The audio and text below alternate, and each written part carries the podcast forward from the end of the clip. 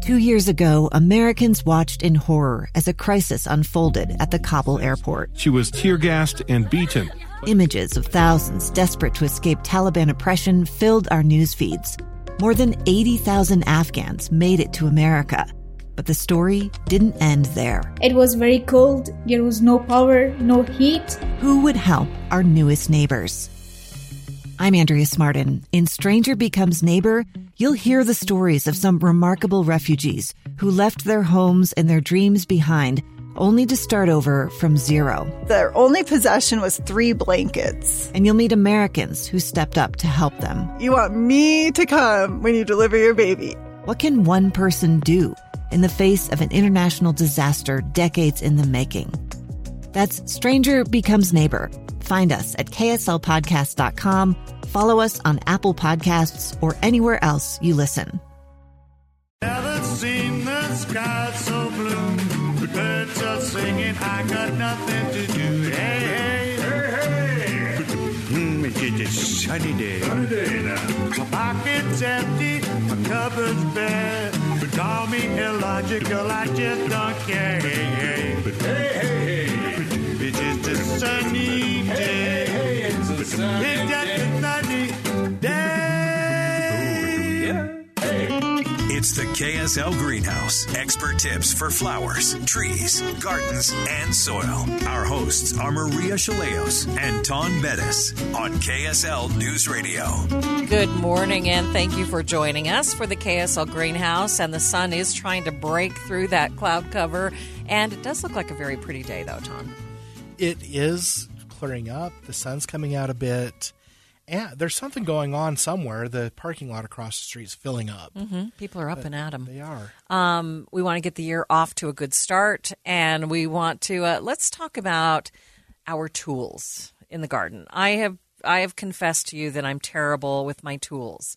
I always want to be out in the garden until the very last minute. Then I throw my tools in some sort of bucket, and I'm off and running with the rest of my day. But what are some really good habits that we can get into that would really help these tools last longer? They're expensive, They are expensive. We or they're really cheap and they don't last more than a year, right? You know, we talked about this a little bit last November about making sure everything's sharp and oiled, and you get the the when you use pruners, you get sap on them that can degrade the metal. You know, and using something like an orange oil or a degreaser to get them cleaned. Well, those principles apply to tools that we own now. You know, I, I was talking during the break an example of my grandfather, who was an avid gardener, had a shovel that was years and years old, but every time he used it in the garden, it was immediately washed off with a hose. He dried it with a hand towel and then put more oil on it and then hung it back up in the spot in the garage. And he had it so long and he sharpened it so much that initially it was probably 14, 15 inches long and he had sharpened half of it off just because he It's had it for so many years. I wish that I had it just as an heirloom an example of how he cared for his things.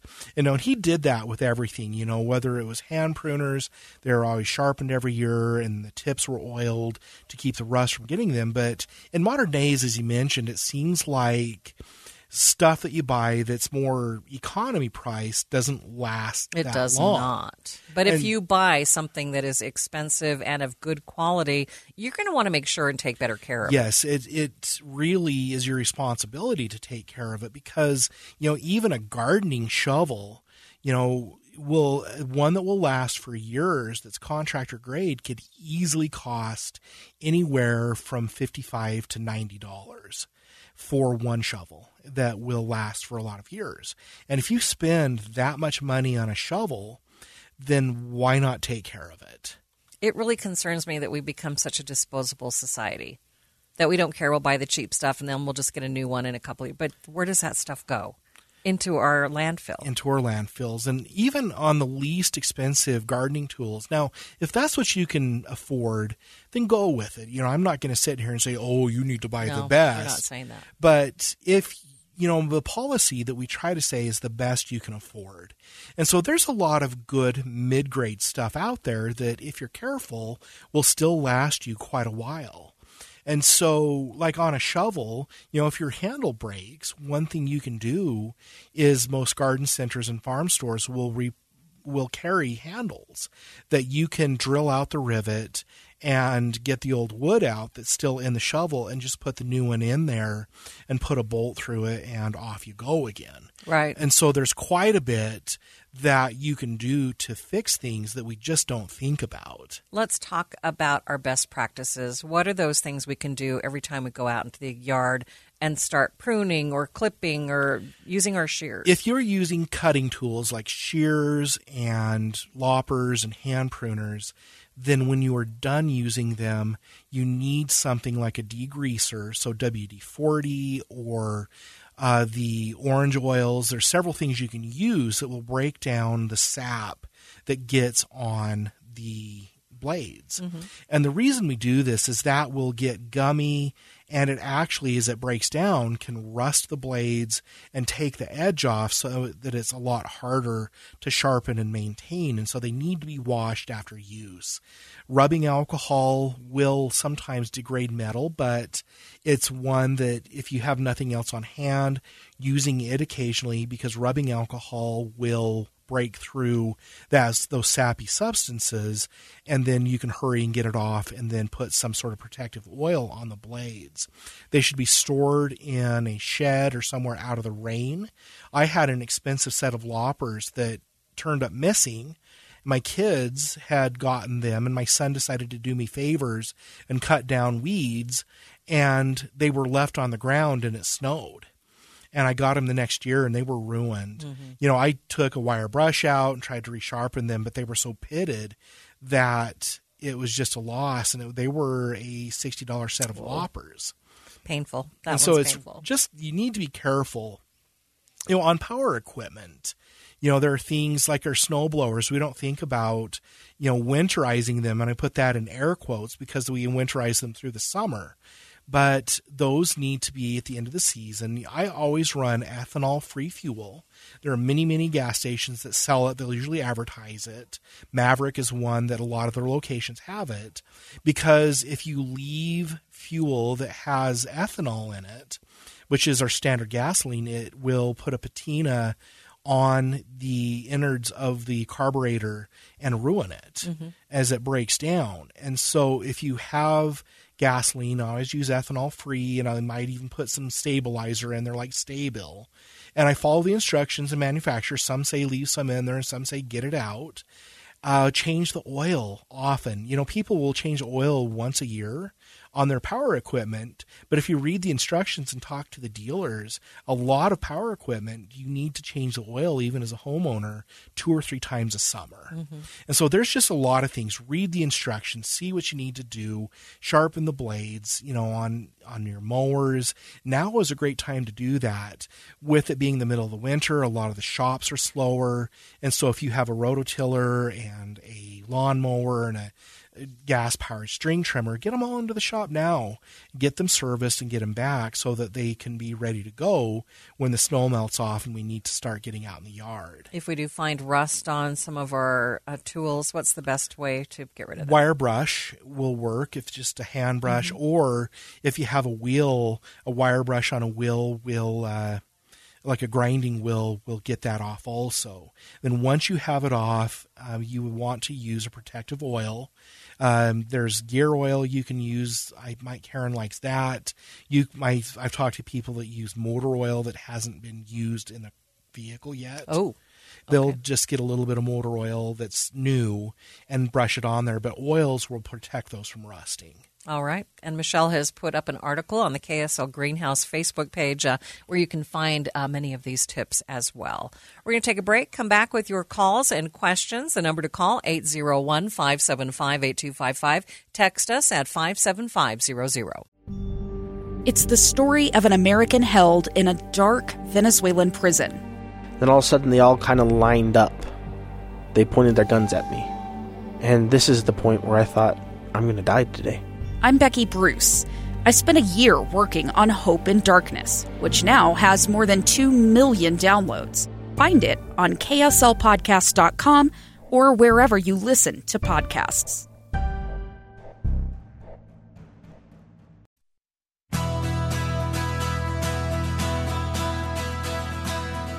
Good morning. Thank you for joining us for the KSL Greenhouse. Maria Anton with you, taking your calls. Phone lines are open 801 575 8255. You can also text us at 57500.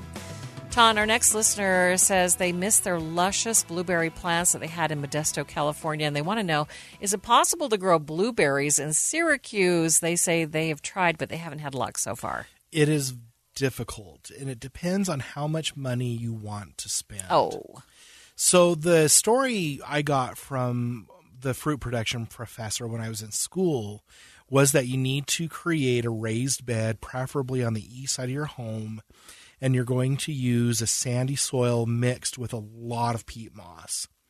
And then put your blueberries into that, and then you're going to need to find a soil acidifying fertilizer like Miracle Grow's Miracid Hmm. and use that every week to two weeks so that you can keep that soil a little more acid and Therefore, then the every price. yes Mhm. every year you're going to stir in one or two inches of compost probably two inches of compost around the top of them now when the blueberries become ripe you fly to maine and pick them so Okay. no, I locally I do know of people growing blueberries, but that was a story we got in fruit production. Oh.